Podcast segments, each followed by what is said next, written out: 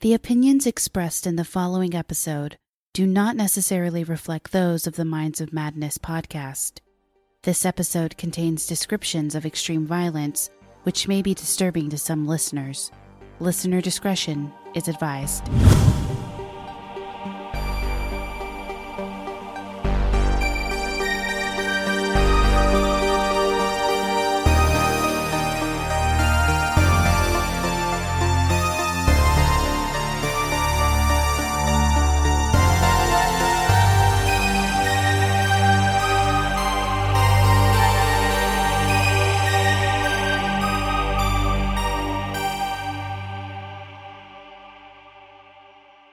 On the evening of March 21, 2010, in University Place, Washington, a mother named Kathy Powell was in the middle of preparing Sunday dinner when she suddenly got a phone call. The caller ID showed that it was coming from Del Norte County Sheriff's Department in Crescent City, California. Kathy assumed that the call must be about her 21 year old son, Taylor Powell, who had moved back to his birthplace a few years prior. In his younger years, Taylor had gone through a bit of a rebellious phase and had gotten into trouble once or twice with the law for misdemeanors. However, in the past couple of years, Taylor had been working hard at turning his life around and was making really good choices that were taking him in a positive direction. But the phone call wasn't about Taylor being in trouble. The police officer wasn't calling about something that Taylor did, but rather something someone else had done to him. The details were so horrific that it would take several months before even the Powells would get the full truth of what had happened. Join me now as we take an intimate look into the lives of a family who were in the midst of repairing a wounded relationship. When tragedy suddenly struck, a family whose lives were turned completely upside down after a small get together between four friends took a shocking and violent turn, leaving an entire community grieving and looking for answers.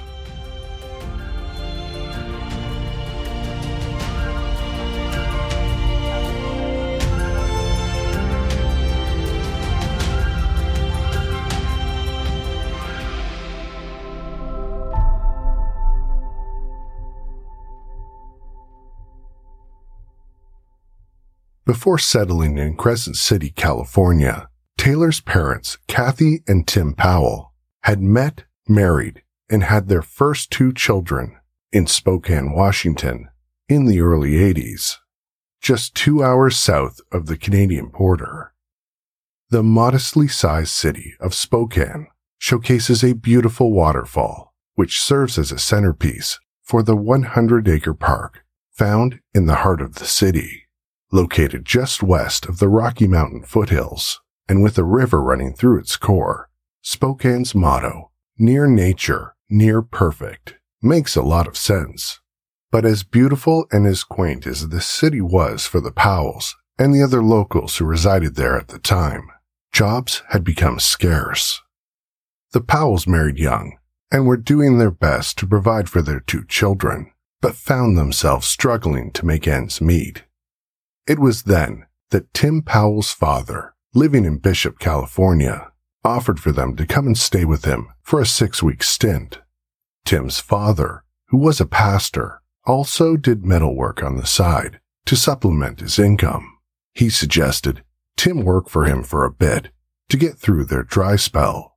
But after spending six weeks with Tim's father, the appeal of raising their children closer to family had them convinced they needed to make a move from Spokane to Crescent City, California, where Tim's brother lived. Tim's wife, Kathy, recalls the first time driving there. So when we arrived in Crescent City, it was nighttime. And so we were following his brother to their house. And I couldn't really tell where we were at because it was dark. It was actually New Year's Eve we got there. So in the morning of New Year's Day, I decided that I wanted to go see what the town was like. And so Crescent City is on the Northern California coast. It's the real Northern California because it's right up against the Oregon border.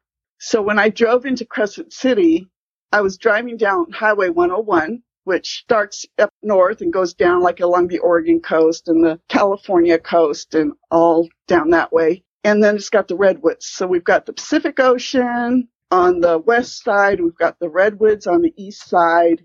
And scenery wise, it's beautiful. So beautiful. The waters are clear. The trees are beautiful. But when I drove into that town, it's a small town. I think at the time that we moved there, they had about 8,000 people in the whole county. And I literally drove past it and not realized it. And so then I had to turn back around and figure out where I was at. And then I went down Third Street. I think at that time there was one stoplight there was maybe two or three grocery stores. So, I mean, we had health care and all that, but if you needed to see specialists, you always had to go out of town to go do that. We had a Ben Franklin store, which I'd never been into before, and I enjoyed that. And we used to order from JCPenney catalog. They had a small clothing store there, and it was a dying town because it used to be a fishing and lumber town. But all the lumber mills, I think there was still one going when we moved there, and then all the lumber mills shut down. And then eventually the fishing went away. They still do crabbing, but even that, I think there's so many limits now what you can do with regards to commercial fishing. So the town was dying when we moved there. Although there wasn't a lot going on in Crescent City when the Powells first relocated, it didn't take long for the city to drastically transform once the Pelican Bay State Prison was established there. The only Supermax state prison in California is said to house the worst of the worst male prisoners, with 40% of the inmates serving life sentences. Nearly all of the prisoners located there have been transferred from other California prisons due to their violent behavior while serving their time. With the new prison, came new jobs for Crescent City residents, along with new families moving to the area, as well as big box stores like Walmart and the Home Depot, squashing some of the smaller owned mom and pop shops. As the city evolved, the Powells were working hard to establish themselves. Tim had been working hard with his brother, doing cabinetry work, and they finally had enough money to move their young family into a tiny home of their own. That's when they welcomed their third child, Taylor, a baby boy who was born on March 30th, 1988. The Powells, who hadn't planned any of their pregnancies, were nevertheless thrilled to welcome another little Powell into the fold. However, Taylor was anything but tiny when he was born. Taylor was the big baby, and I ended up having an ultrasound maybe one to two weeks before he was due. They asked me if I wanted to know, and I said, Oh, sure, why not? And so they said, Well, you're having a boy. I honestly don't remember why we decided on Taylor. It was actually a name we both liked. I liked the name, and Tim liked the name, and I decided, you know what? It can go either way. So if we have a boy, Taylor. If we have a girl, be Taylor. Well, I knew I was in labor. And so my husband stayed home from work and it was just very light and we're waiting, waiting, waiting, waiting. Nothing was really happening. So finally I called my doctor in the afternoon and said, you know what? I'm sure I've been having these mild labor pains for the last eight hours and nothing seems to be happening. And they said, well, come on in. So we went into our doctor who I love and they did a check and they said, okay, you need to go to the hospital right now. Don't stop. Don't get anything. Just go to the hospital because you're ready to have that baby. so thankfully we went when we did. Our Taylor probably would have been born in at home or on the highway.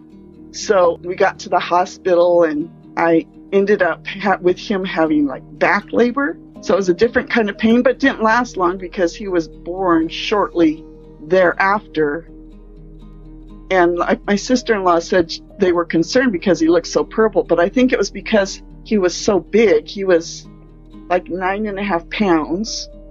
And I mean, he was squished in there. He was big. So he was big, he was healthy, and they ran out of blue blankets, so he went home in a pink blanket, which is kind of funny considering how big he was. He goes home in this cute little pink blanket. Kathy remembers Taylor being the happiest baby, always smiling and starting to walk when he was 10 months old, and he was only too eager to follow his older brother wherever he went. Taylor's older brother, Andrew, who was two at the time, and his sister, Erin, who was five and a half, seemed to adjust well to having a new sibling. Kathy, who had only one sibling when she was growing up, and had moved a lot as the daughter of an Air Force B 52 navigator during the Vietnam War, was thrilled that her three children had each other and would have the chance to grow up surrounded by so many cousins their own age. Taylor's father, Tim, who had become a skilled carpenter by that point, had renovated their tiny two bedroom home into a three bedroom house, transforming the attic into a master bedroom. Their life was simple, but happy. As Taylor was preparing to go to kindergarten, his parents realized he was a bit delayed in some areas, specifically struggling with his speech. With therapy, they saw improvements. However, after going through kindergarten, his teacher felt he had other development delays that needed to be addressed before he could move on to the first grade. So Taylor always had difficulty fitting in, you know, when he wasn't with his cousins because for one thing, he was always the biggest kid in class. He was very tall. And so I think people expected him to know more than he did. I think they just assumed like with size, well, he's older than smarter. He was still learning. So like he had trouble with his motor skills and, and uh, they had actually wanted to hold him back in kindergarten. And I said no, because if he was already the biggest kid in class in kindergarten, if he stayed back another year, I mean, and he did not like to stick out. You know, he did not like to be different. Taylor became sensitive to anything that might draw further attention to him and his differences. The school districts are really good about having learning plans for kids. When he got the help, then he did pretty good. But as he got older, he didn't want to be pulled out for any special help because that made him more different than the other kids. It didn't go well. He would, if he got upset, what he would do is he basically would just shut down. He wouldn't speak. He wouldn't do anything like in the classroom. He just shut down and tune everybody out. And that was just his way. And another way that Taylor was different that was hard on him that I never really realized until he's a little bit older is that Taylor got the natural tanning, beautiful, darker skin from my side of the family. I have a Hispanic side to my family. So Taylor got beautiful, beautiful skin coloring. He just browned up really nice in the summertime and, and he was always darker than us. And Andrew and Erin were pretty fair. They didn't tan much. And Tim was really fair. He doesn't tan at all. And I tan a little bit. So that kind of bothered him because he was darker than the rest of us. Well, I never even thought about it, you know. I just always admired his skin for how beautiful it was. So he didn't like to be different. Around the fourth grade, Taylor's parents started to notice a drastic shift in his behavior. The Taylor, who they knew to be a bubbly child, seemed angry and was finding it difficult to make friends. The two boys he had become close with both died within a few years of each other. The first boy died after injuries sustained from a car accident, and the second friend died from cancer. Taylor was devastated by the loss of the two boys. Not wanting to emphasize Taylor's lack of childhood companions further, Kathy remembers intentionally only allowing her children to have birthday parties that included just their extended family of cousins. Taylor's parents found themselves in uncharted waters, as both of their children, Erin and Andrew, had always done well in school and never had a problem surrounding themselves with their peers. As a mom, it hurts because you want your kids to be accepted and to do well. And so it was, it was rough. As Taylor grew into a teenager, his anger turned physical. Even today, Kathy says their family home still bears scars from the years when Taylor would release his anger by kicking or punching the walls. Both Kathy and Tim were at a loss for what had happened to their happy go lucky boy. He changed so fast personality wise that I didn't know what was going on. I thought, well, is he being abused? You know, I tried to talk to him about it. He would never say anything, but you know, it crossed my mind like, what is going on? Why are you becoming this other person? I even had him tested for lead poisoning because my husband, you know, repainted the house and all that, and it was old enough that had the lead paint. So I had him tested for lead poisoning to make sure that that wasn't affecting him, which it wasn't. Desperate to help Taylor work through his challenges, Kathy wondered if he would benefit from a fresh start, a change of scenery, a place he could rediscover himself and make new friends. She had her eyes set on the Tacoma, Washington area. Still wanting to be near family, Kathy had a grandmother who lived out that way. She did her research and found a county whose schools held high rankings, and she thought it would be the best place for her three children to go through their high school years. I came up to here on 4th of July weekend in 2001, and I had researched and found seven different places to apply to. But because by that time I was called an ophthalmic technician, so I worked with eye doctors, and I was certified, and my certification was recognized anywhere in the United States. So they already knew that when they interviewed me, I had experience. And so I had interviews with people from the Olympia area, and I had seven job offers when I went home. By the end of July, I had moved up here and started work in Seattle at a hospital. And uh, Tim packed up the kids and they moved up, you know, just right when school was starting up here. The Powells ended up moving to University Place, just outside of Tacoma, but soon discovered that the high ranking high school wasn't necessarily the best fit for their kids. The school district here that they went to was more interested in getting kids into college than in trying to help kids that weren't college material succeed in life. They did not have the type of programs that would have probably been of benefit to Taylor. And if I had had it to do over again, I would have moved into Tacoma School District because they had a lot more programs for kids who had problems with school. In high school, Taylor started going through a rebellious phase that many teenagers go through. The one where it appears that every choice they make is made deliberately to annoy their parents.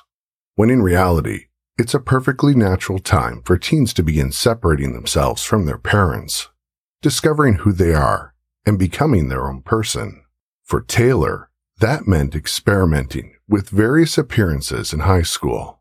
At first, everything he wore had to be camouflage, which he later traded in for pants that hung halfway down his backside. Kathy can vividly remember him playing basketball using one hand to hold up his pants and the other hand to dribble the ball. He then started cutting off the sleeves of all of his t-shirts and started wearing all black, anything with skulls, and a leather jacket and chains.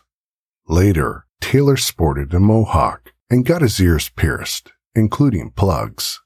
It didn't take long before tattoos started cropping up on his body.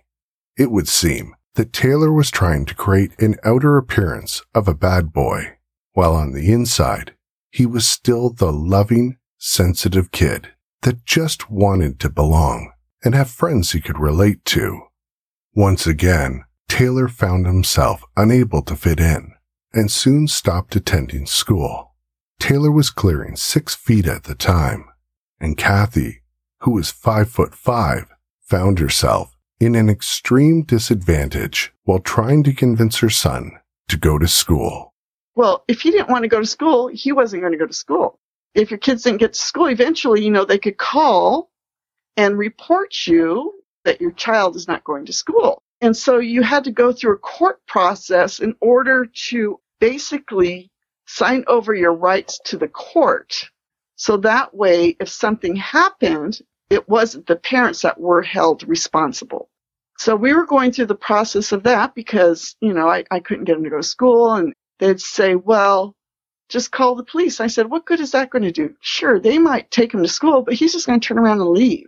Why am I going to call the police to escort a belligerent teenager to school, waste their time when they could be doing something more important when I know he's not going to stay? I said, it's just not, I'm not going to do that. Around this time, Kathy and Tim decided a change of environment would benefit Taylor. Tim's brother Dave and his wife Levon offered to take Taylor in for a year at their home in Crescent City. When Taylor returned back home with his parents the following year, Kathy and Tim noticed a great improvement in his attitude and behavior. But unfortunately, he eventually slipped back into making bad decisions. Over the next few years, he had two close calls with alcohol poisoning that required hospitalization and an incident with shoplifting in 2007 that became more serious because it was discovered he had a knife in his pocket.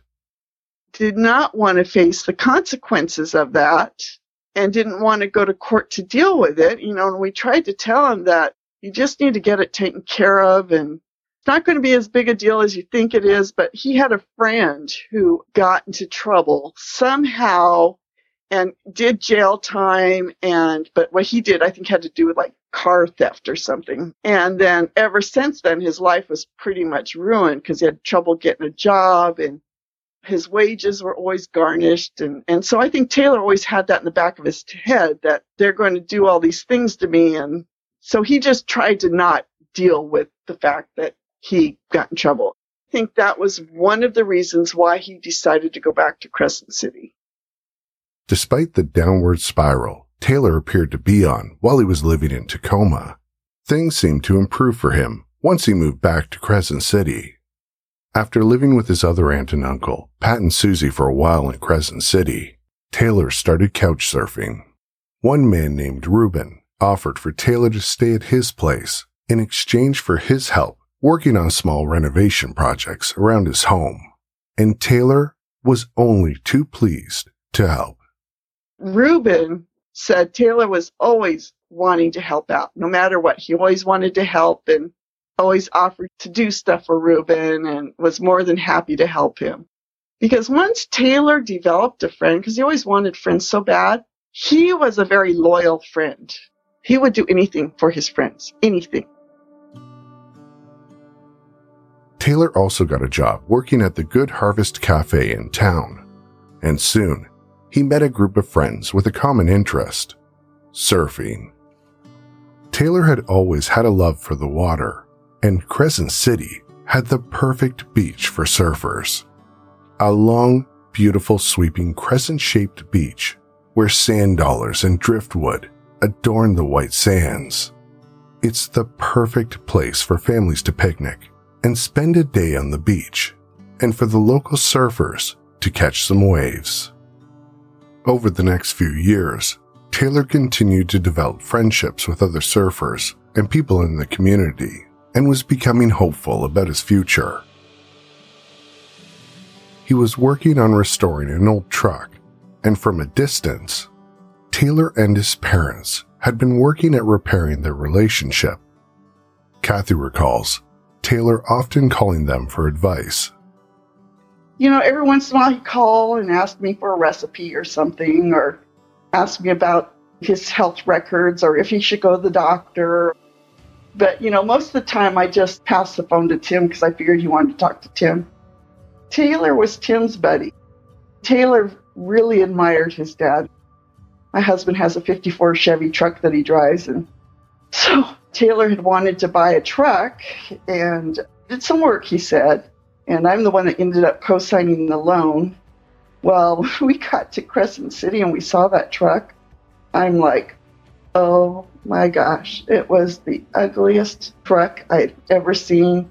You know, it was all broken down, it was sitting in the shop. So he totally restored it and fixed it up. And I think, oh, if I could fix this truck up, because Tim fixed his up. And Taylor loved Tim's truck. That dad would be really proud of me type thing.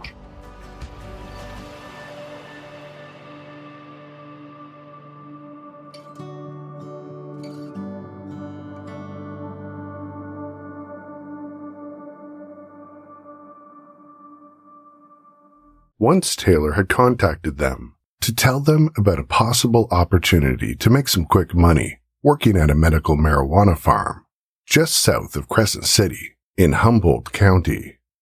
For those who have watched the Netflix docuseries Murder Mountain, you're familiar with the dangers that can be associated with that area. The six-part series focuses primarily on the disappearance and murder of a 29-year-old man named Garrett Rodriguez, a cannabis grower who had moved to the area in hopes of earning quick cash so he could build this dream home on a plot of land his father had given him in Mexico. The true crime series also reveals that Garrett is one of the many to have gone missing in the county, and one of the many who have been murdered in an area where local pot growers are less than cooperative working with law enforcement. For one reason or another, things didn't pan out for Taylor to make the move out to Humboldt County.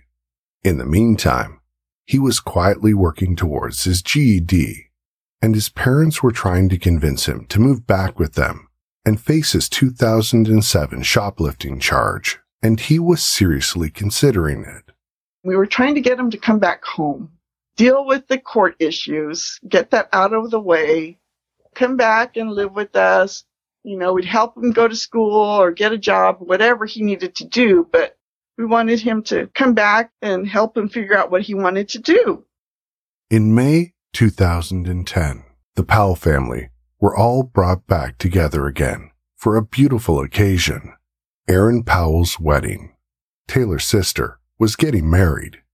Their brother Andrew even made the trip from Clarksville, Tennessee, where he was stationed at Fort Campbell in the 101st Airborne Division. That was the best family time I think we ever had. I mean, everybody had such a good time together. It was not a negative experience. As a family unit, it was amazing. And I'm so glad we had that time together. It would be the last time Kathy and Tim would see their son alive.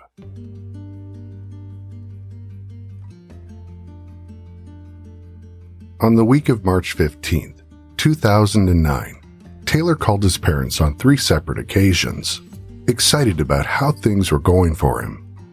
The truck he'd been working on was getting a new engine. He was seriously contemplating becoming an underwater welder. He was dating someone he really liked, and he'd finally managed to establish a group of friends he felt a strong connection towards. One of those friends just happened to be a 26 year old Crescent City native named Jared Wyatt. Taylor had met Jared through mutual friends, and both shared a love for surfing. Aside from surfing, Jared also had another passion fighting. Jared, who started out boxing when he was 10 years old, had become a mixed martial arts fighter and was training hard in hopes of eventually making it to the UFC. In April 2010, Jared fought his first ever Tough Man event at a casino in Trinidad, California, where he won first place in the heavyweight competition. The Tough Man fights include two rounds that are one minute each, requiring fighters to work quickly to knock their opponent out, often in a brutal fashion. In January 2010, Jared told a local newspaper reporter from the triplicate that he'd been fighting one way or another since he could remember. He said that he felt all fighting was worthwhile. This is my yoga, he said. You can't beat up the idiots in the grocery store or the guy who cuts you off. Frustration builds up, and fighting something is a great release.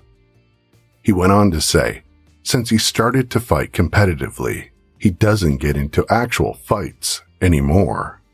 Which wasn't entirely accurate.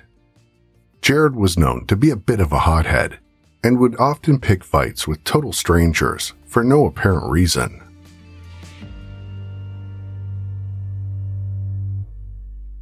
On Friday, March 19, 2010, while he was at the beach surfing, Jared assaulted a teenage boy because he didn't like the brand of his surfboard.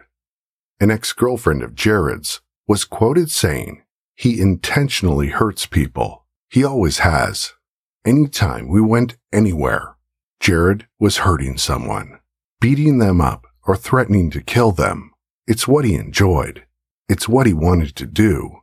He didn't care about anybody else.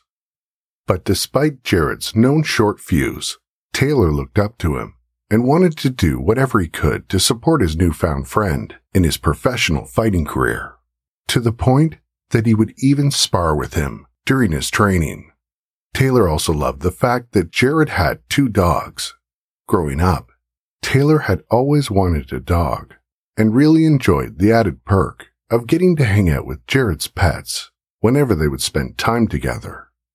Saturday, March 20th, 2010 just happened to be one of those evenings that Taylor and Jared planned on hanging out. Because Taylor's truck still wasn't ready, another friend named Justin, also known as Shorty, agreed to pick up Taylor after he'd finished work that evening and drove him out to Jared's. Jared was house sitting in a place that was 30 minutes south of Crescent City in another town called Klamath. The home was located up a winding dirt road just off Interstate 101, overlooking the mouth of the Klamath River. Although it was in a fairly isolated area, it just so happened to have a spectacular view. On top of house sitting the property, Jared was also put in charge of pruning and caring for a room full of marijuana plants. At the house that evening, there was also another guest, a woman named Billy Joe, Jared's girlfriend. The foursome had plans to party together and drink some tea made from hallucinogenic mushrooms. It was after they drank the tea that the night took a horrific turn. By the early morning, Taylor had been murdered. The following evening, on Sunday, March 21st, 2010, is when Kathy Powell received the telephone call from the Del Norte County Sheriff's Department. So I was cooking dinner. It was just me and Tim at the house, and he was down in our lower level doing some welding. And uh, the phone rang, Del Norte County Sheriff, you know, was the caller. And my first thought was not that Taylor was hurt or anything. I thought he got himself into trouble. And they asked to speak with Tim. I said, okay, hold on. And so I took the phone down there and I said, it's the sheriff. They want to speak with you. I said, I don't know. Maybe Taylor got in trouble again. And so I handed Tim the phone. And then I went back upstairs to finish cooking. And then I could hear Tim saying, No, you're lying. I don't believe you. It's not possible. You've got to be lying. And so then I went downstairs because I, you know, what, what was going on? What's the problem? I was asking him. And he finally got off the phone and said that Taylor had been killed. And um, it's just like, what? you know what? You know, we didn't really know anything. I think all they told him is that he had been stabbed, is what I think they told him. And so it's just like you see in the movies when you first hear the news, you know, you just, I collapsed and I was crying out. But then my mind kind of went into, okay, we got to go in the morning. We have to go to Crescent City. I think it was just kind of an autopilot thing, kind of a self preservation. We got to get hold of the kids. We got to call work. We're, we're going to be gone, you know. Maybe our friend Lori can come watch the animals for us. I'm trying to get everything done so we can leave in the morning. Tim's just sitting there, just stunned. And I kept trying to call the kids. they weren't picking up. And finally, I got hold of them and I said, We're coming over. Because I told him, I said, We have to go tell them in person. We can't call them on the phone. We have to go tell them. So we drove over there, and Erin knew as soon as she opened the door that something was wrong.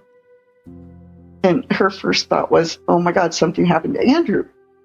And we said, No, it's Andrew, it's Taylor. We drove down. It's a nine hours to get there from where we live. And on that whole drive, I don't think Tim and I hardly said a word. We were both just kind of at a loss for words.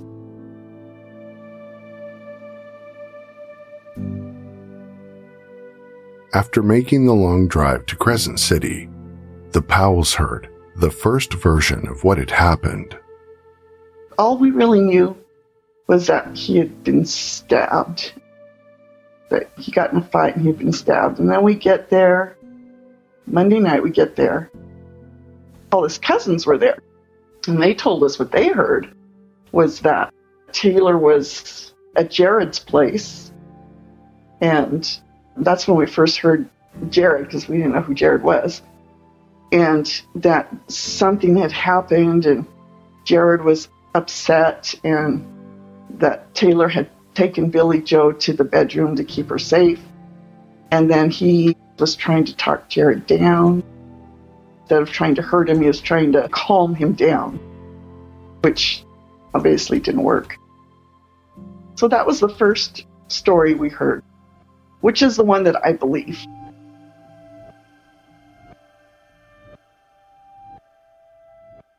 Although the sheriff's department hadn't divulged much information to the media at that point, everyone in the small town already seemed to know what had happened, and rumors were beginning to fly. As devastated as the Powells felt, things were only going to get worse. Still in complete shock over the news that Taylor had been murdered, they had no time to grieve. A memorial service had to be organized, and arrangements for Taylor's body had to be made. Fortunately for us, Erin and David, they were just so together and helpful. They wrote the obituary for us, and my brother in law, Dave, arranged for the church to do the memorial service. So we had all our family and friends in Crescent City help with the stuff in Crescent City that needed to be done. It wasn't until Kathy asked to see Taylor's body before he was cremated that more details about his murder came out. We went first to the sheriff's office. They basically told us what the scenario was that they were doing mushrooms and, and then there was a spike and I guess at that point I was still thinking that he had been stabbed. So I had asked if we could go see Taylor. And that's when more details came out then when they said, well, no, you really can't. And I'm like, well, why can't we? And then they told me about what he had done to his face. They told us that he had taken out his heart and that his tongue had been cut out. So I said, Well, can we at least look at his hand? It's very important for people to have that closure of actually seeing their loved one to make their mind connect that, yes, this is real, your loved one is gone. And so they arranged for us to be able to see his hand. So before the memorial service on Thursday, me and Tim and Erin and David and Andrew went and were able to see his hand. And uh, I remember, you know, they had him all wrapped up, and I wanted to touch where his face was, but I was afraid to. Because I knew what he had done to his face, so I, I touched where his feet were and touched his hand, which was, of course, very white and very cold. And he had such big hands. I think I was still in such a state of shock because the eye part, We didn't find out until we went to the mortuary and we were talking to them, and they're the ones that told us about his eyes. On the early morning of March 21st, 2010, Jared Wyatt was arrested on suspicion for killing Taylor Powell. Two days later, at the Del Norte Superior Court, Judge William Follett recited the lists of charges against Jared Wyatt. In addition to murder, Wyatt was charged with felony, aggravated mayhem, and torture, as well as special allegations related to each count for the use of a deadly weapon that was described in the court as a sharp bladed instrument.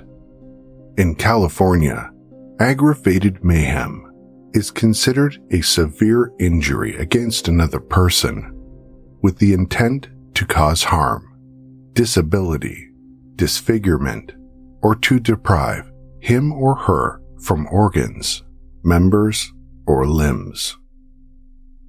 The charges hinted towards the gruesome nature of Taylor's death.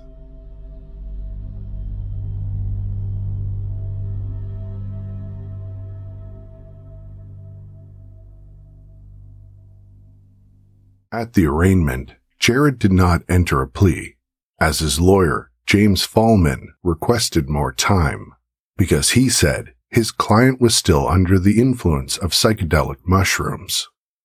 On Thursday, March 25th, while over 300 people packed a local Crescent City church for Taylor's memorial service, Jared's lawyer was pleading not guilty to the charges on behalf of his client in court. He was also prepared to argue against a safe keeper motion made by the county sheriff's office to have his client moved from the county jail to the Pelican Bay State Prison over security concerns. Earlier that week, a declaration had been submitted by the sheriff's office stating that Wyatt was a security risk because he had been involved in a series of assaults leading up to Taylor's murder. The declaration also indicated that even Jared's own mother had described him as being a very dangerous person who has the potential to harm jail staff. Another concern was that Jared had indicated that he wanted to kill himself. In the end, the judge denied the sheriff's request, stating that the large part of the declaration was based on hearsay. Over the next two and a half years, Taylor's case was entangled in a myriad of political and judicial disputes and allegations. The first was when Jared's lawyer attempted to have the DA for Taylor's case, Mike Reese, removed from the proceedings because Jared claimed to have seen him at a drug house five years prior. Wyatt claimed he couldn't get a fair trial with Reese as the prosecutor because he had a vendetta to keep him quiet about the alleged drug activity. However, Judge Follett denied the motion after reviewing a written response by Mike Reese and stated that Wyatt's recollection was based on some very vague mushroom induced memory. At the preliminary hearing held on May 26, 2010, Jared's lawyer made an attempt to lessen the charges claiming that what had happened that night was more like manslaughter. At the hearing, Jared's lawyer called his sole witness, Wyatt's girlfriend at the time, Billy Joe. She testified that the four of them had decided to take the hallucinogenic mushrooms together by making a tea-like solution. From there, things got hazy real fast. I couldn't make sense of anything at the time, she said. I didn't know what was real and what was not.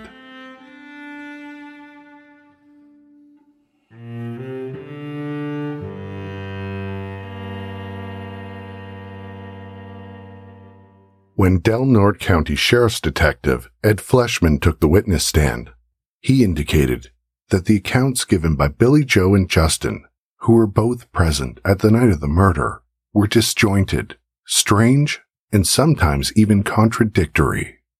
However, between the police report, what we've learned from Taylor's mother, Kathy Powell, and a transcribed conversation Jared had between his mother and his brother the day after he murdered Taylor, this is what we were able to piece together.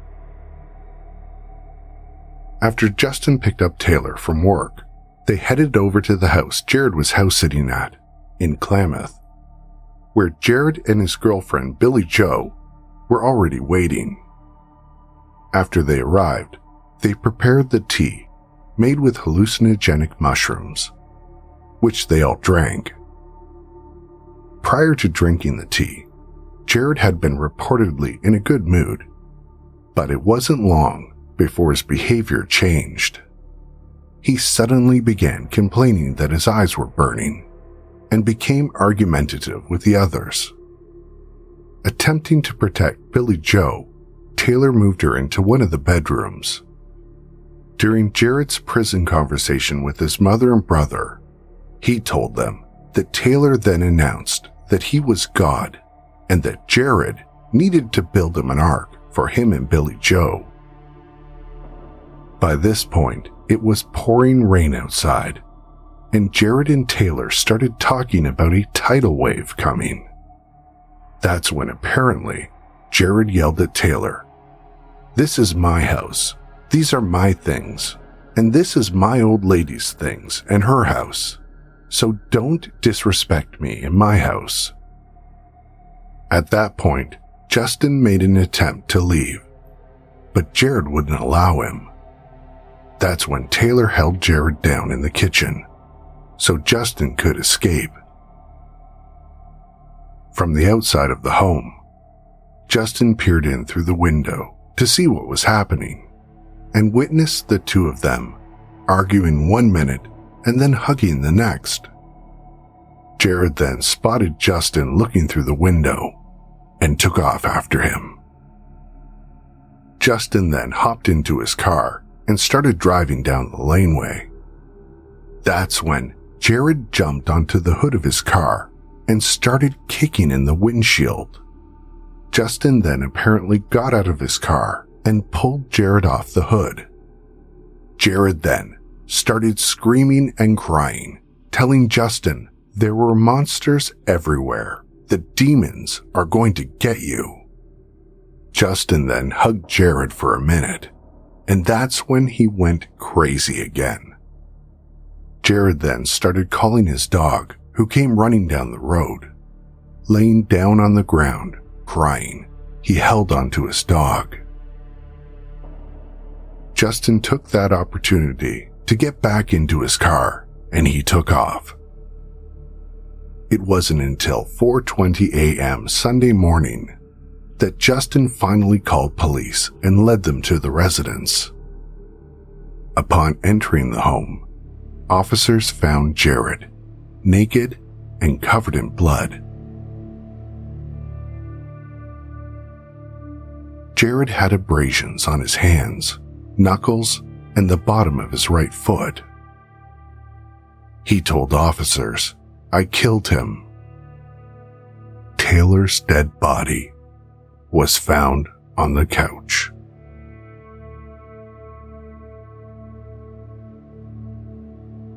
An autopsy report would later show that Taylor had been punched so many times that every bone in his face had been broken. The coroner was also able to determine that parts of Taylor's body had been removed while he was still alive. Taylor also suffered defense wounds to his hands, forearms, knees, and legs. The murder weapon was a pair of shears used for pruning the marijuana plants in the home. The entire time Jared was savagely murdering Taylor, Billy Joe was hiding in the bedroom.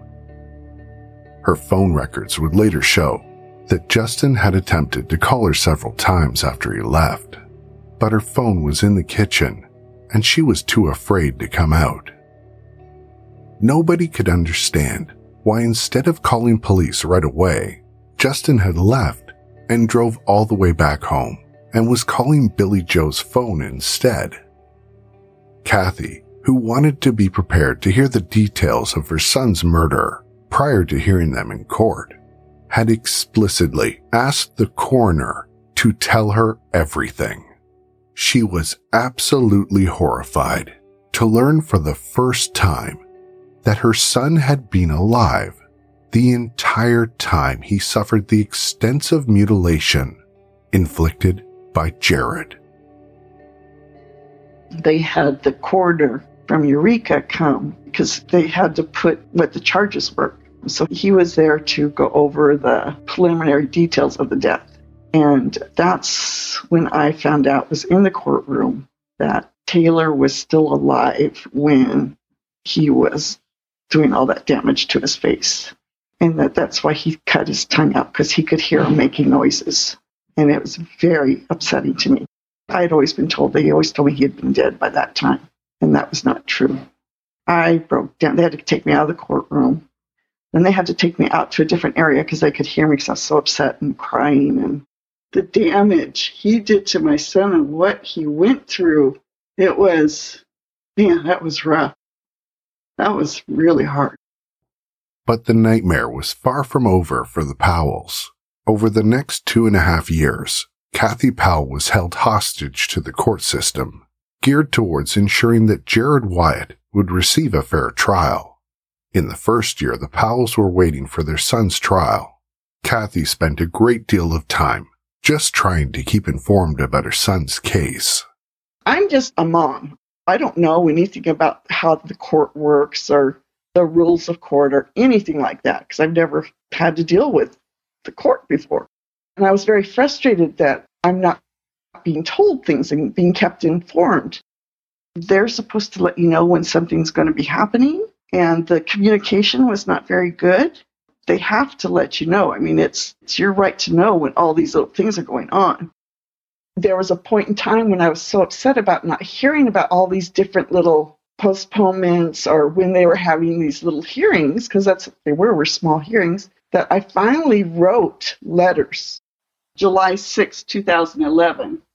I am writing this letter to remind your office of Marsy's Law. On November 4, 2008, the voters of the state of California approved Proposition 9, the Victims' Bill of Rights Act of 2008, Marsy's Law, a measure to provide all victims with rights and due process.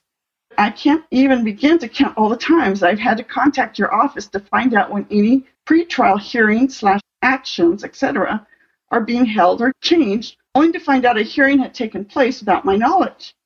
In this day and age with email, cell phones, telephones, even mail, there is no excuse for me not to be notified of any changes or dates that have been scheduled in regards to my son Taylor Powell's case. I am also extremely upset by the fact that when I call your office stating my name, Kathy Powell, calling for Mr. Jon Alexander regarding my son Taylor, which the person who answers your phone has no idea what I'm talking about. I then have to refer to the Jared Wyatt case, the person who murdered my son. Del Norte County is extremely small. I cannot believe that the people in your office do not recognize my son's name or mine. I do not feel I have to refer to Jared Wyatt when I call. My son has a name. His name is Taylor. He is not just a victim, he was a person loved by many people. I know he is just one of the many cases you have but how many of those cases are murder cases? Every time I call you, Mr. Alexander, you're out of the office. You do not return my calls. There is no way you can understand what I'm going through. I would be insulted if you said you could. But having to deal with the DA's office and the justice system just adds to my and my family's pain. I'm hoping that after reading this, your office and yourself will keep me better informed of the status of the case.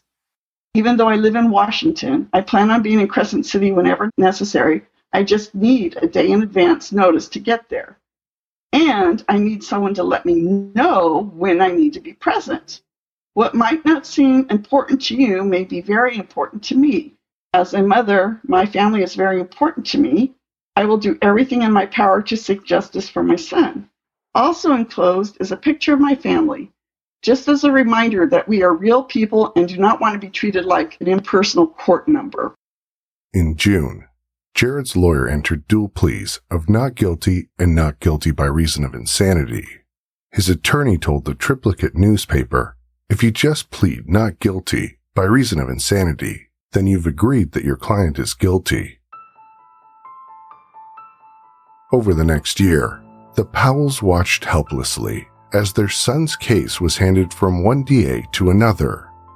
The second refiled the case to include special circumstances under a first degree murder count in hopes to ensure that a conviction would give Jared life without the possibility of parole, which the prior charge did not. Both sides agreed that the original case would be dismissed, that the death penalty would not be sought, which Kathy Powell had always expressed being adamantly against from the beginning. Later that same year, the new DA was on trial himself for misconduct and was looking at the possibility of being disbarred. During that time, court proceedings were delayed once again, awaiting two separate psych evaluations to determine whether Jared was sane or not when he murdered Taylor. He then needed to be assessed once again so they could find out if he was competent enough to stand trial.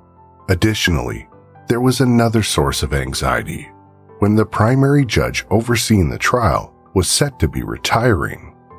The Powells were further traumatized every single time another article was published about the case, whether by the local Crescent City newspaper or another media outlet that had caught wind of the grisly murder. No matter what it was they were updating the public about the case, every single article would describe in gruesome detail the manner in which Taylor was savagely attacked and murdered. On April 6, 2012, a clinical summary was submitted to the DA and the prosecutor by a forensic pathologist named Cyril Wecht. Over the course of his career, Wecht has consulted on a number of high profile cases, including John F. Kennedy, Sharon Tate, Elvis Presley, JonBenét Ramsey, Laci Peterson, and Anna Nicole Smith. The clinical summary included portions of the police report, the autopsy report, the toxicology report, and the psychological evaluations conducted by the two separate doctors. The toxicology showed the presence of cannabinoids in Jared's system, but not psilocybin. Psilocybin is the substance contained in hallucinogenic mushrooms. However, the half-life of psilocybin is quite short and can be eliminated fairly quickly through the kidneys, depending on the dose. Also, Jared's blood samples weren't taken until 11:20 a.m. on Sunday, 6 hours after he was arrested, and probably close to 10 to 12 hours after he had ingested it. The first doctor to evaluate Jared stated that in his opinion, Jared had experienced psilocybin induced psychotic disorder with delusions with onset during intoxication. He also mentioned possible anabolic steroid induced mood disorder and post traumatic encephalopathy. Traumatic encephalopathy is a type of trauma that can occur to the brain of individuals involved in contact sports. The second doctor to evaluate Jared offered a very similar opinion.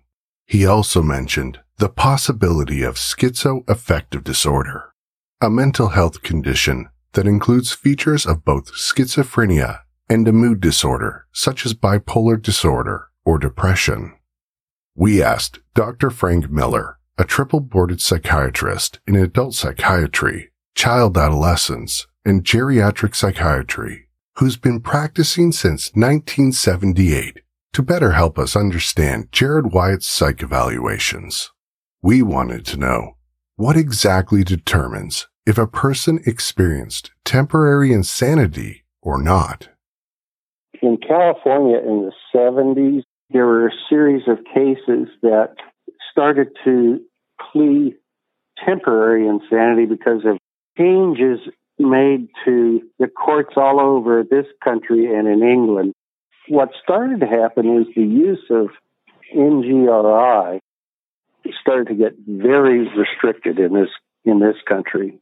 And that came to a head in the John Hinckley case, the fellow who tried to assassinate President Ronald Reagan. Hinckley was found not guilty by reason of insanity, and it set off a firestorm in this country. The public pretty much felt Hinckley should not have been found not guilty by reason of insanity. And that really accelerated the movement to restrict the use of the insanity plea. And the temporary insanity thing sort of arose as a mechanism to cover the situation in which people committed heinous acts, always capital murder cases. You don't plead NGRI for shoplifting, but it's always reserved for murder cases. And you you would posit uh, in most definitions in states uh, the presence of a mental defect, meaning a mental illness, and that it was pretty much restricted in utilization to a crime of passion.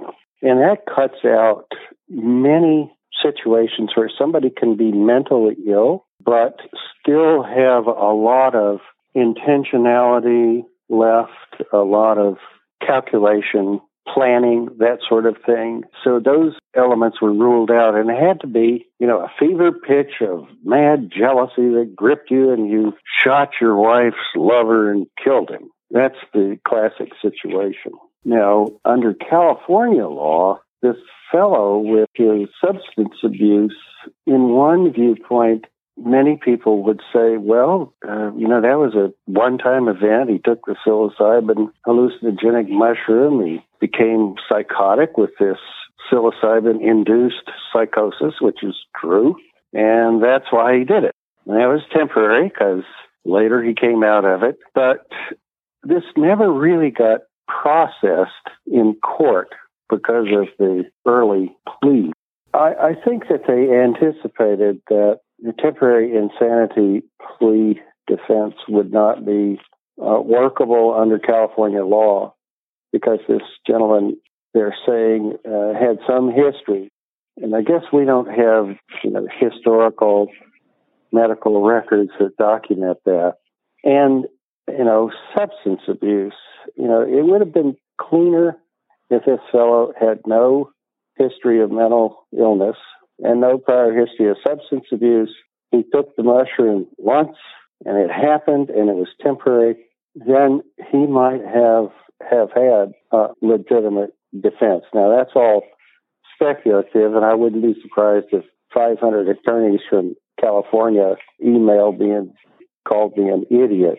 But you know, there's a potential for that possibly. But under the legal definitions that have existed since this case in 73, I believe, in California, uh, there's too much extra baggage to say that it was temporary.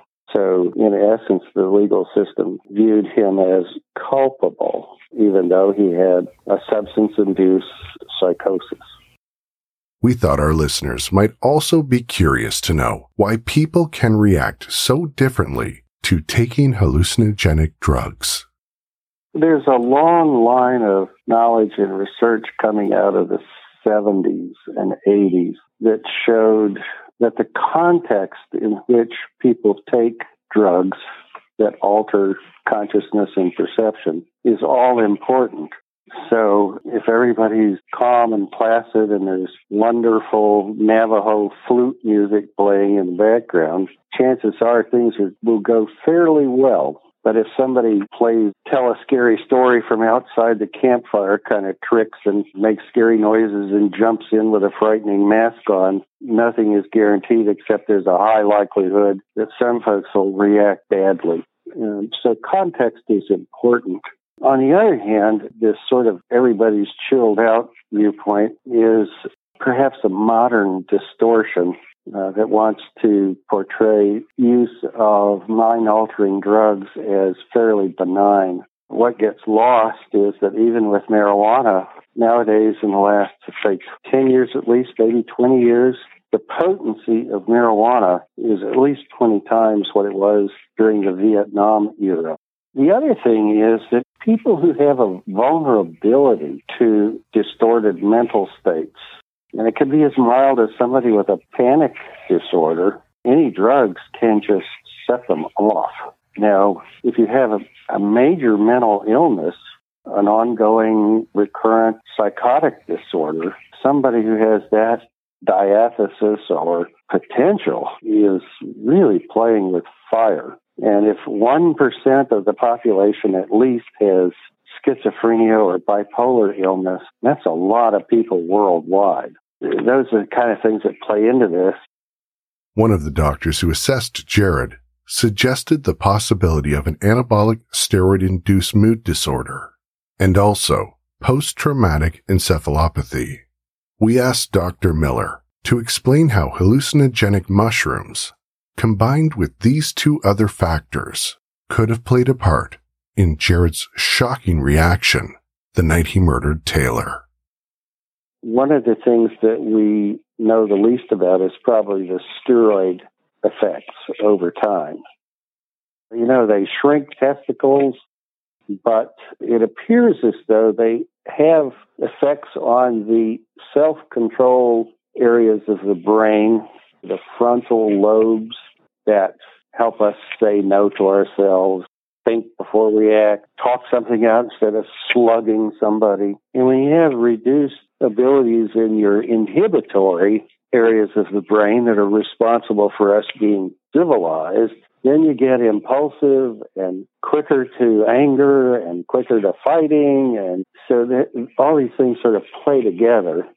It appears as though that the adolescent years where people abuse substances, especially hallucinogenics and methamphetamines, and to a lesser extent marijuana, but probably also steroids, I expect, adolescent brains are particularly vulnerable to the brain damaging effects of these issues. So, what do we do the worst?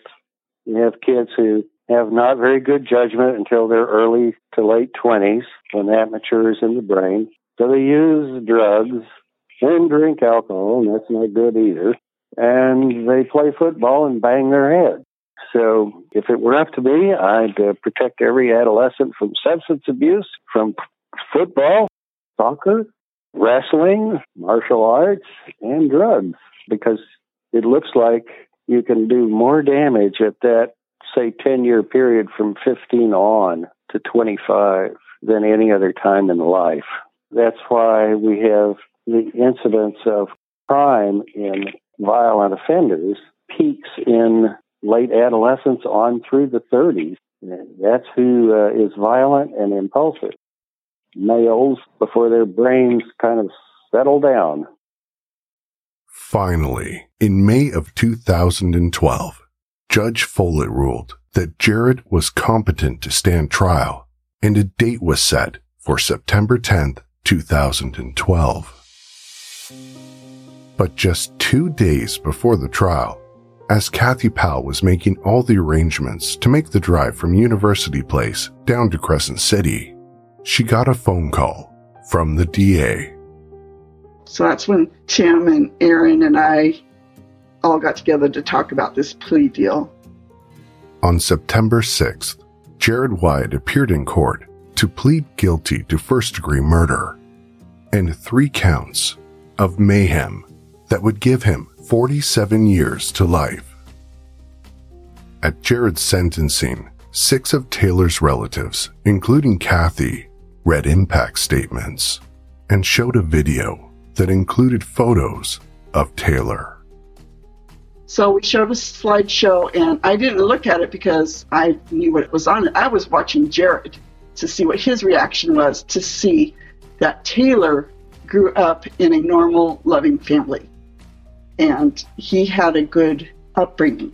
I wanted him to see that Taylor had a life before Jared ever entered his life.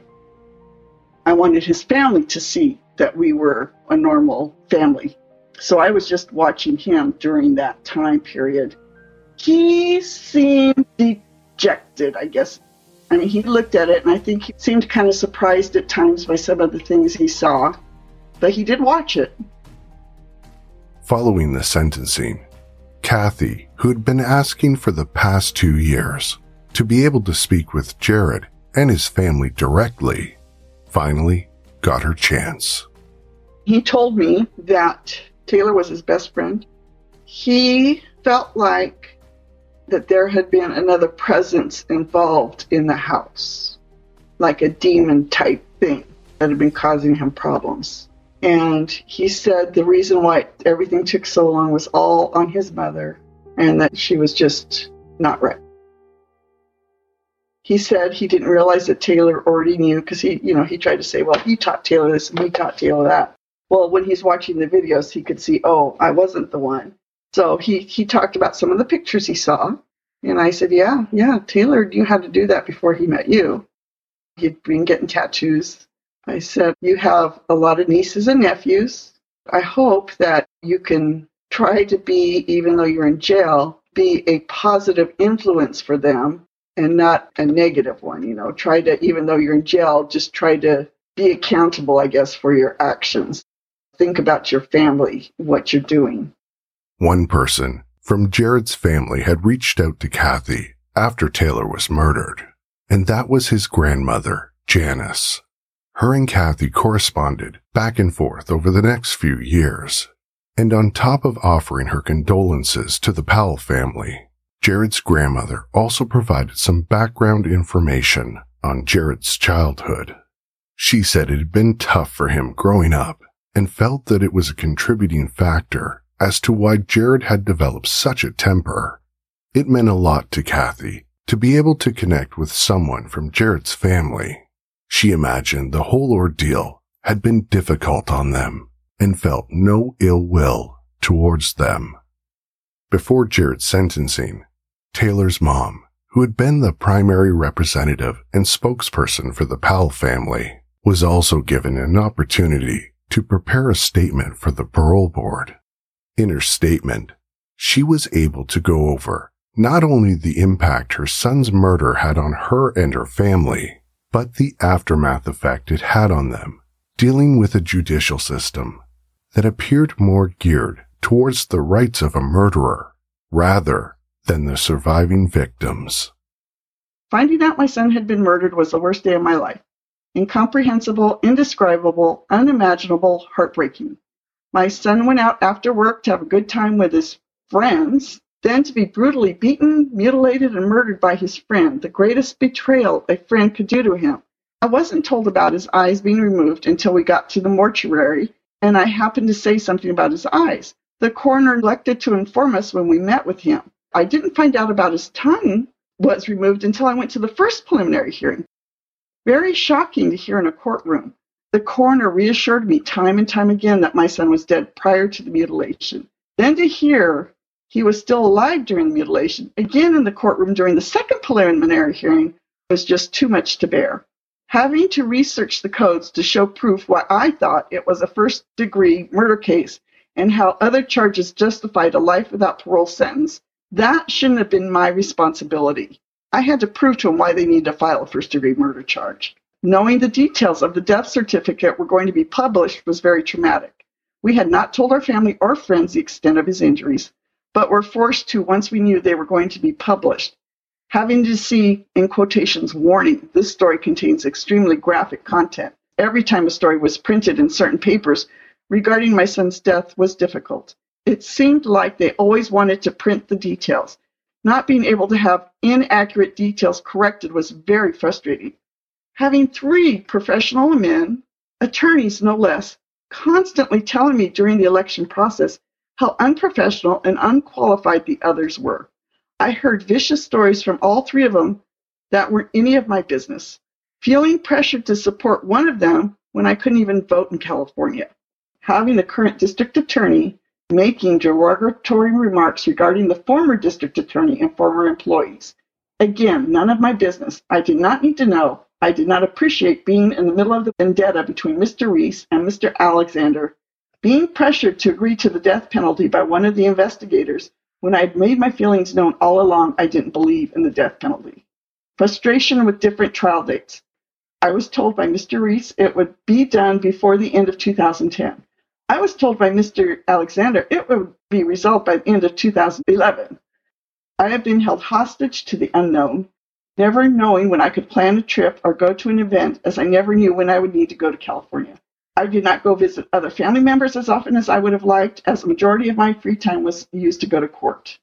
The initial shock and distress of seeing pictures of Mr. Wyatt show up on Facebook, pictures of his family members took while he was in custody. This happened twice.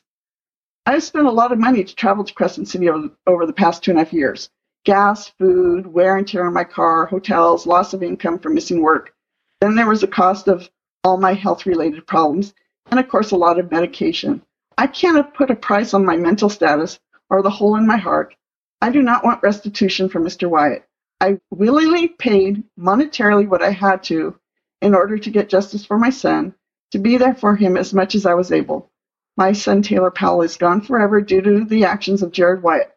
No amount of money will ever bring him back. It seems like such an insult to put a price on his death. All of the above and more have caused much emotional, physical, and mental distress. They are all directly or indirectly due to Jared Wyatt murdering my son Taylor Powell. After all was said and done, Taylor's mom, who had spent the past two and a half years of her life determined to do everything in her power to get justice for her son, found herself in unfamiliar territory. She no longer had trial proceedings she had to chase after lawyers to find out about. She no longer needed to research laws or write letters to ensure Jared got the sentence he deserved no more nine hours of driving back and forth from Washington to California. What she was left to deal with was the full weight of a heartbreaking reality that her youngest son, Taylor, had been brutally murdered by his best friend, and that she would never get to touch or hold him again she would never get to see the man he was becoming, the wonderful husband and father he could have been. He was gone forever. Taylor was murdered nine days before his 22nd birthday. It's been nine years since the Powell's son was brutally murdered, and Kathy has become painfully aware of how careful she needs to be when people ask her how her son died. What I have learned is people can't handle hearing how Taylor died. Even in our support group that we used to go to, where you talk about how your child was killed, I've had people get up and leave.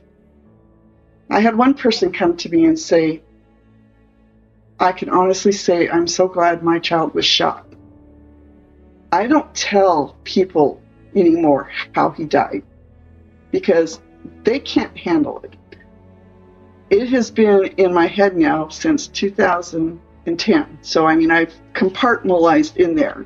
Sometimes something will, you know, especially because when I was still in ophthalmology, I had to work with eyes all the time. And that was just really, really, really hard because I know how eyeballs are removed. So, what I tell people now is if you really want to know, I tell them to Google Jared's name. While Kathy and her husband were in Crescent City preparing for Taylor's memorial, they were touched to have complete strangers approaching them to tell them how much Taylor had meant to them. The day after Taylor's memorial service, a group of his surfer friends did a paddle out into the ocean to pay tribute to him. In the days, weeks, and months to follow, Kathy would continue to receive heartwarming messages from people all over who knew and loved Taylor, sharing with her all the ways in which her son had touched their lives. I think he kind of liked to have this image of himself as kind of like a tough guy, like a punk, but I think deep down he was like a real softie and he was, especially, you know, towards the end, he was very, very protective of people he loved. He would always tell me like, if you ever have any trouble with guys, you tell me right away. I'll come, I'll kick their ass. so he, he was telling me, you just tell me if you ever need help and I'll be there. So yeah, I, I definitely miss him. Karen Powell. Back in the late 90s, Taylor was my little buddy, and I have fond memories of playing frisbee out in the street whenever it wasn't raining or windy. My own son has cerebral palsy and is severely handicapped and confined, so I don't get to do the things most dads get to do. So, to play frisbee and baseball or just shoot the ball with Taylor was very special to me. I know it's not much comfort to hear this, and it's corny, but heaven is a little more heavenly with Taylor there. I'm really blessed to have been his neighbor. Sincerely, Mike. Oh, my sweet, sweet Taylor.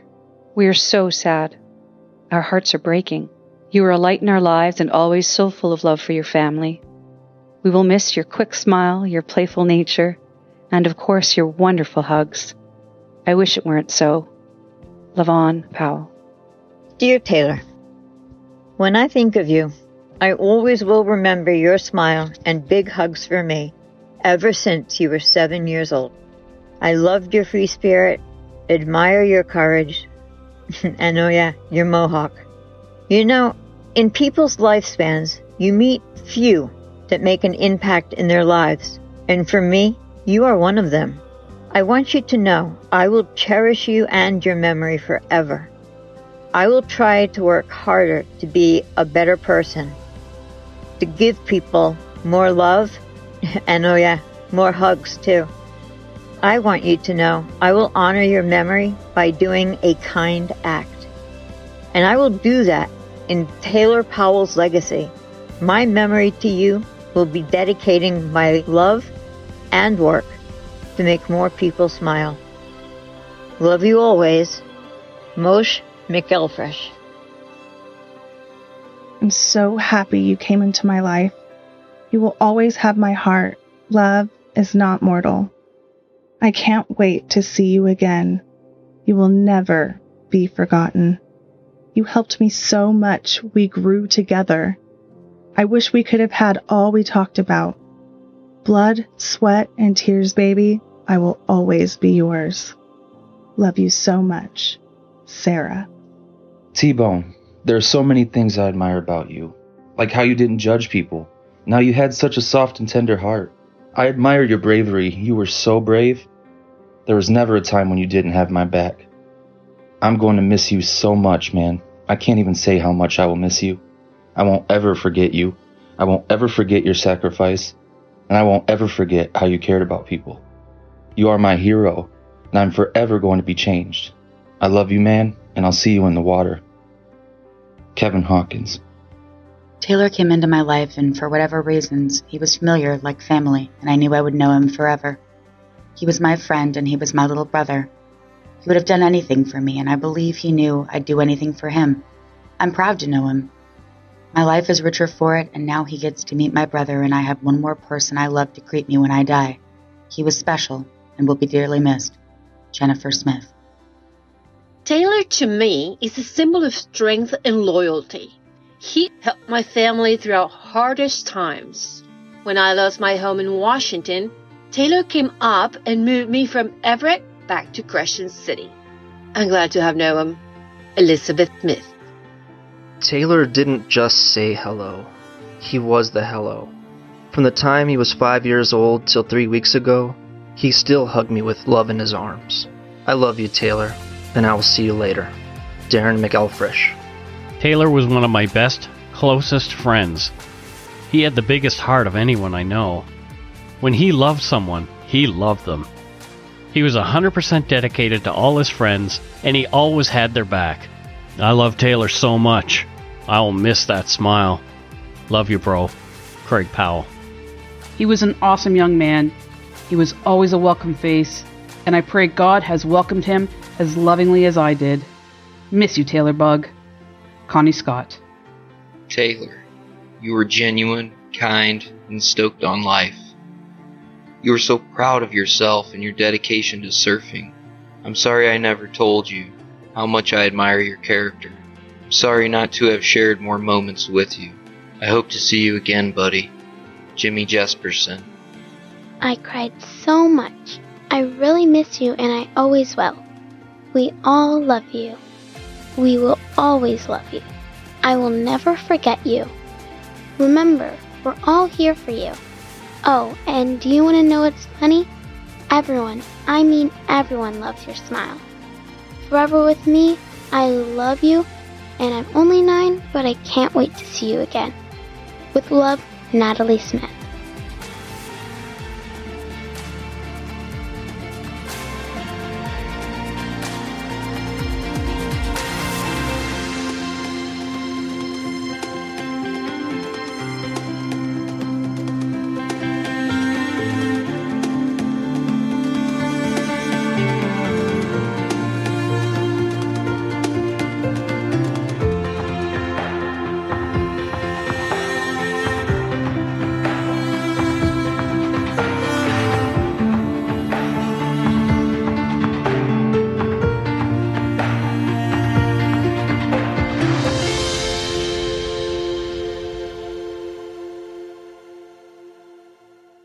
I'd like to give a special thank you to the Powell family for spending so much time with us, helping us tell Taylor's story.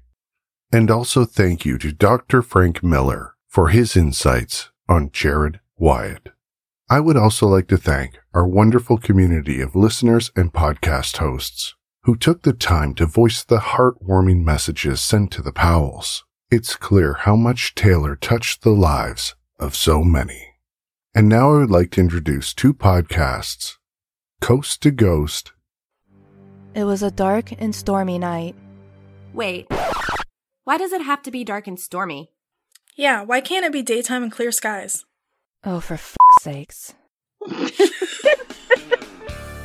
Join us bi weekly on Coast to Ghost as we take a trip cross country digging up the ghost of your state. Drinks are included and pants are optional.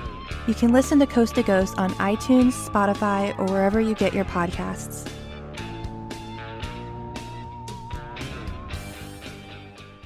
Are you ready to get spooked? And case closed. The gun was large and chrome plated, the morning sun glinting off the polished surface.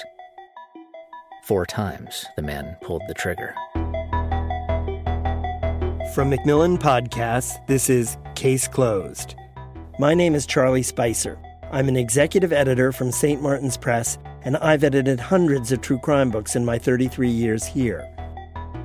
I know there's so much true crime out there already, and so much of it doesn't really have an ending. You're left feeling unresolved. For this show, we're going to talk about cases that do get resolved, where they catch the killer where the evidence stacks up to a conviction. Our first season covers the murder of Rusty Snyderman. It was a gray November morning. Rusty drove up to his son's preschool, exited his car, and was shot four times in broad daylight. Who killed Rusty and why? We'll answer that question and find out what pushes an average person over the edge.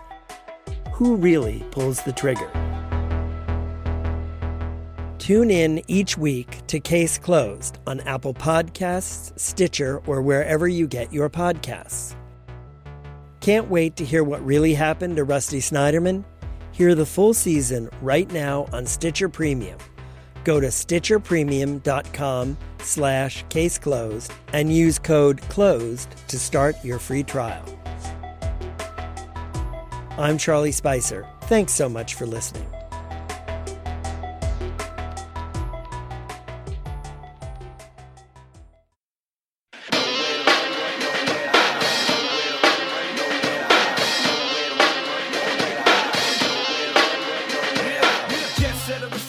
Minds of Madness can be found on Apple Podcasts, Spotify, Stitcher, TuneIn, Google Play, and all other podcast platforms.